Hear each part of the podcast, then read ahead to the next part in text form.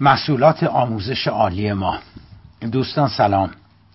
پست شاه آمریکا و انگلیس را مسئول انقلاب می‌دانست که به مناسبت 26 دیماه سالگرد خروج ایشان از کشور در سال 57 هم در اینستاگرام هم آمده بود و هم در روزنامه شرق چاپ شده بود. باعث شدش که مقادیر زیادی لعن و نفرین برایم به همراه آورد. من البته مدت هاست که به توهین های رکیک و غیر رکیک خو گرفتم. منتها همچون توبا خانوم هیچ وقت آنها را قبول نکردم.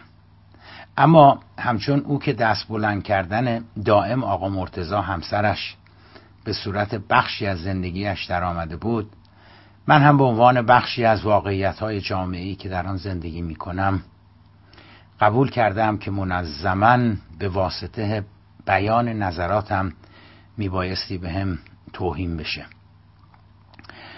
قبول کردم که نظری را که در نهایت ادب و احترام و بدون آنکه به کسی کوچکترین اساءه ادب و بی احترامی کرده باشم ابراز می کنم دفعتا با طوفانی از حتاکی و دشنام به سمتم به راه میافتند.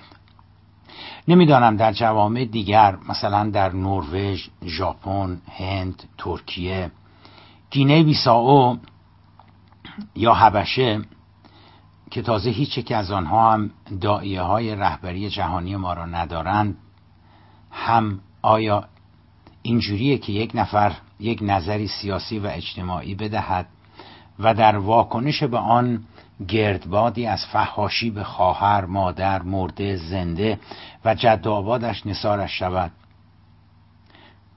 شاید هم عقب ماندگی فقط محدود به تولید پیکان و پراید نمی شود. بگذاریم.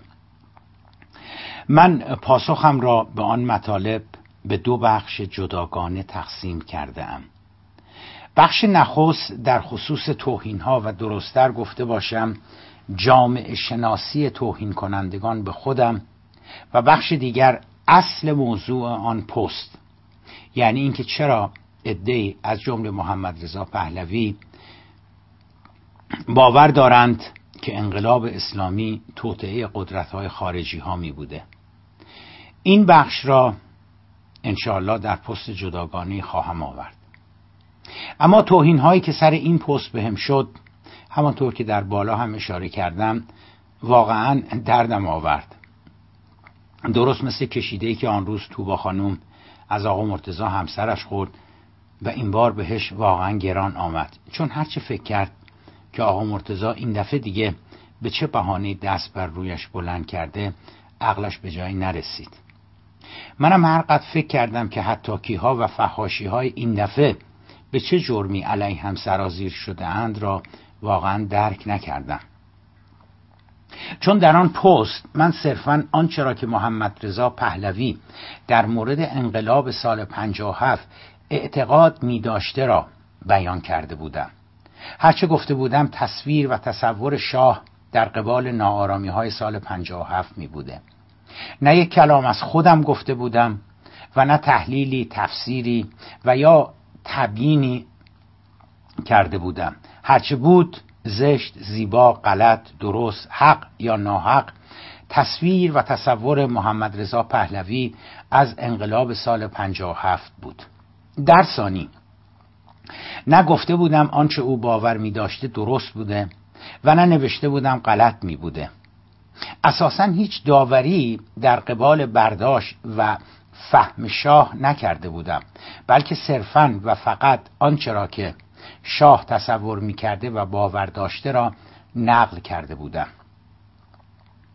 البته در فضای ایدئولوژیک زده و سیاست زده ما معمولا کم اتفاق میافتد که نویسندگان باور سوژهشان را دست نخورده و آنگونه که خود او باور داشته روایت نمایند.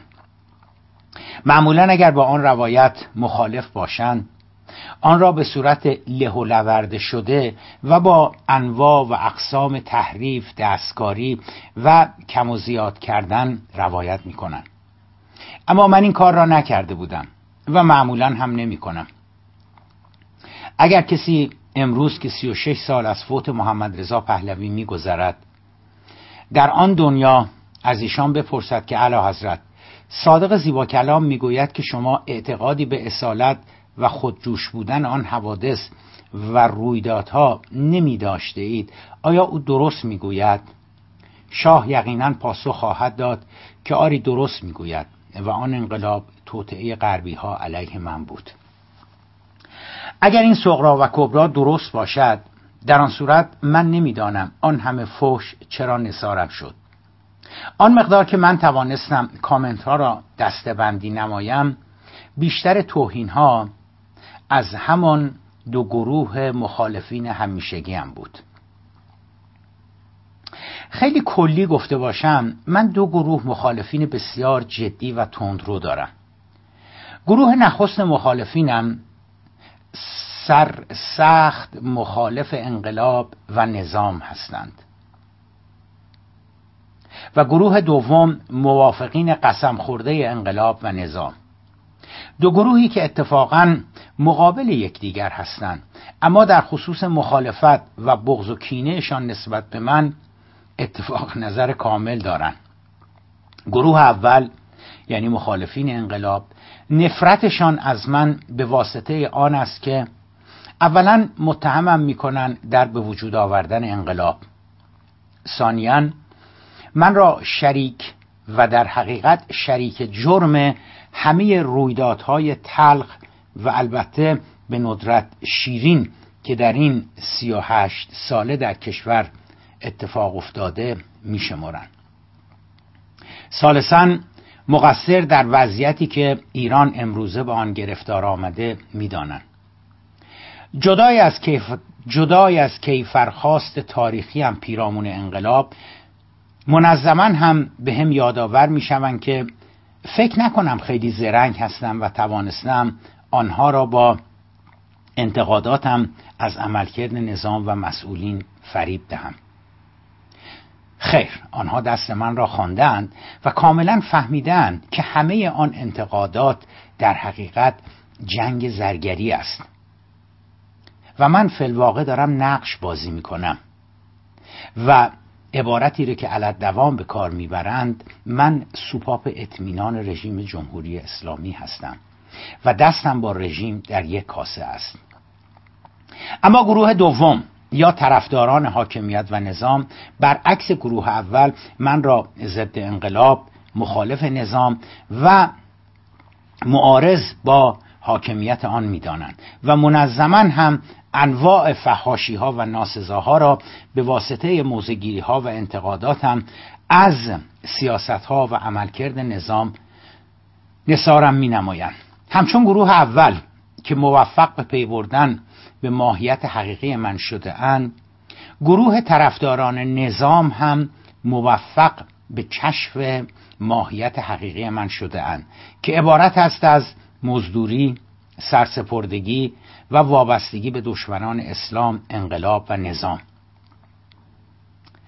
یقینا اگر یک مریخی روزی بیاید به ایران با این تصور به مریخ باز میگردد که چه وجه تشابه اسمی جالبی در مملکتی به اسم ایران به وجود آمده بود. دو نفر که درست نقطه مقابل یکدیگر هم بودهاند و یکیشان طرفداری از نظام می‌کرده و دومی برعکس نفوذی دشمن بوده هر دوشان اسمشان صادق زیبا کلام بوده. آنچه مریخی متوجه نشده بوده آن بوده که شماره شناسنامه و کد ملیشان هم از غذای روزگار مشابه یکدیگر بوده. علا رقم موزگیری متضادشان اما هر دو گروه چندین ویژگی مشترک دارند. بسیاری از آنها متولدین دهه 60 و 70 هستند. بسیاری از آنها حاضرن مدتها در فضای مجازی بحث و مجادله نمایند و ساعتها در تلگرام و فضاهای دیگر مجازی سرگرم باشند اما حاضر نیستند دو خط مطلب و دو صفحه کتاب مطالعه کنند. ویژگی دومشان آن است که منبع داوری ادراک فهم آگاهی و اطلاعاتشان بیش از آن که مبتنی بر مطالعه و تحقیق باشد مبتنی بر عواطف و احساسات فکری و ایدئولوژیکشان است. صد البته که کسی از کره ماه یا سوئیس عهدهدار تعلیم و تربیت این نسل نبوده و آنها هرچه هستند نسل ما نسل من عهدهدار بزرگ کردنشان و تربیتشان بوده ایم آنها محصولات نظام آموزشی هستند که من و نسل من آن را ساخته ایم نمی‌خواهم با حوالت دادن موضوع به یک مقوله انتظاعی به نام نظام آموزشی از خودم و نسل خودم سلب مسئولیت نمایم. نمی‌خواهم با برا انداختن بازی کی بود کی بود من نبودم که مسئولین در جریان آتش سوزی ساختمان پلاسکو یا از بین رفتن دریاچه ارومیه یا نابودی جنگل های شمال و غیره معمولا به راه میاندازند از نقش و مسئولیت دانشگاه فرار کنم. نه نمی‌خواهم مثل شورای انقلاب فرهنگی که بیش از سه دهه می باشد که انان همه برنامه ریزی های خرد و کلان و کلیه ارکانها و نهادهای ریز و درشت فرهنگی کشور را در دست داشته. اما امروزه که, اما امروزه که کشتی فرهنگی کشور این گونه به گل نشسته و فساد از در دیوار مملکت بالا می رود ذره احساس مسئولیت ننموده و ماهواره هالیوود جم تیوی من و تو. الگوی توسعه غربی غرب لیبرالیزم اساتید غرب زده آمریکا و سهیونیزم را مقصر می شمارد من هم با ریختن کاستی ها بر سر موجودی به نام نظام آموزشی از زیر بار مسئولیت نسل خودم شانه خالی کنم. نه به هیچ وجه چنین قصدی ندارم. آموزش و پرورش که بماند. متاسفانه ما حتی در سطح آموزش عالی در دانشگاه هایمان در حوزه علوم انسانی هم نتوانستیم فارغ و تحصیلانی فکور اهل مطالعه علاقمند به تاریخ و مسائل سیاسی و اجتماعی تربیت نماییم من به هیچ روی نمی‌خواهم بگویم که قبل از انقلاب اوضاع و احوال آموزش عالی در ایران بسیار مطلوب بود. نه واقعیت آن است که قبل از انقلاب هم به قول کرمانی ها شیر گلوسوزی نبود. اما مشکل و مسئله اصلی محصولات آموزشی فعلیمان هستند. ناباوری شک و تردید به همه چیز و همه کس. امیدی به آینده نداشتن سرخوردگی سیاسی و اجتماعی بدون مطالعه و علم و آگاهی پیرامون تحولات و رویدادهای سیاسی و اجتماعی اظهار نظر کردن و نظریه پردازی نمودن و بالاتر و دردناکتر از همه عادت به مطالعه نداشتن و اساسا اهل مطالعه نبودن.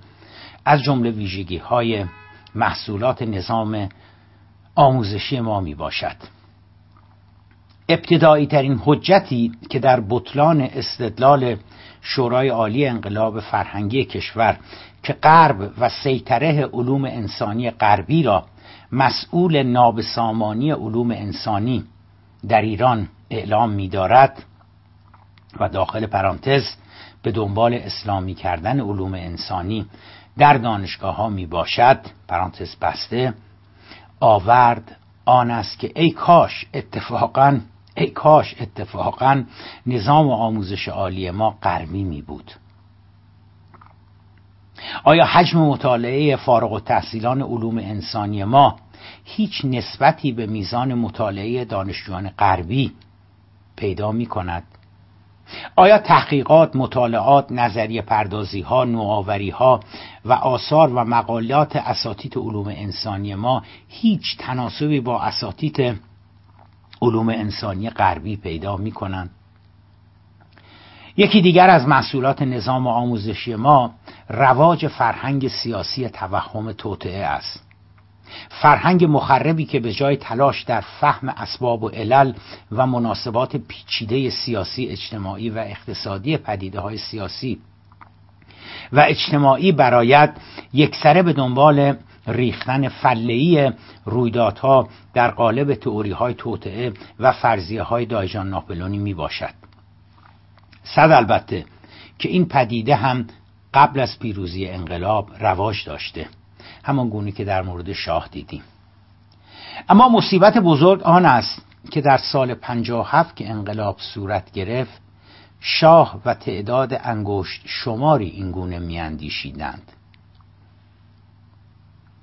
در حالی که به برکت نظام آموزشی جمهوری اسلامی ایران امروزه میلیون ها تن از ایرانیان از تحصیل کرده از تحصیل کرده گرفته تا آمی همانند شاه به جای تلاش در درک اسباب و علل به وجود آمدن تحولات به دنبال شهر فننگ و پادشاه جنا در به وجود آوردن تحول و رویدادهای سیاسی و اجتماعی هستند.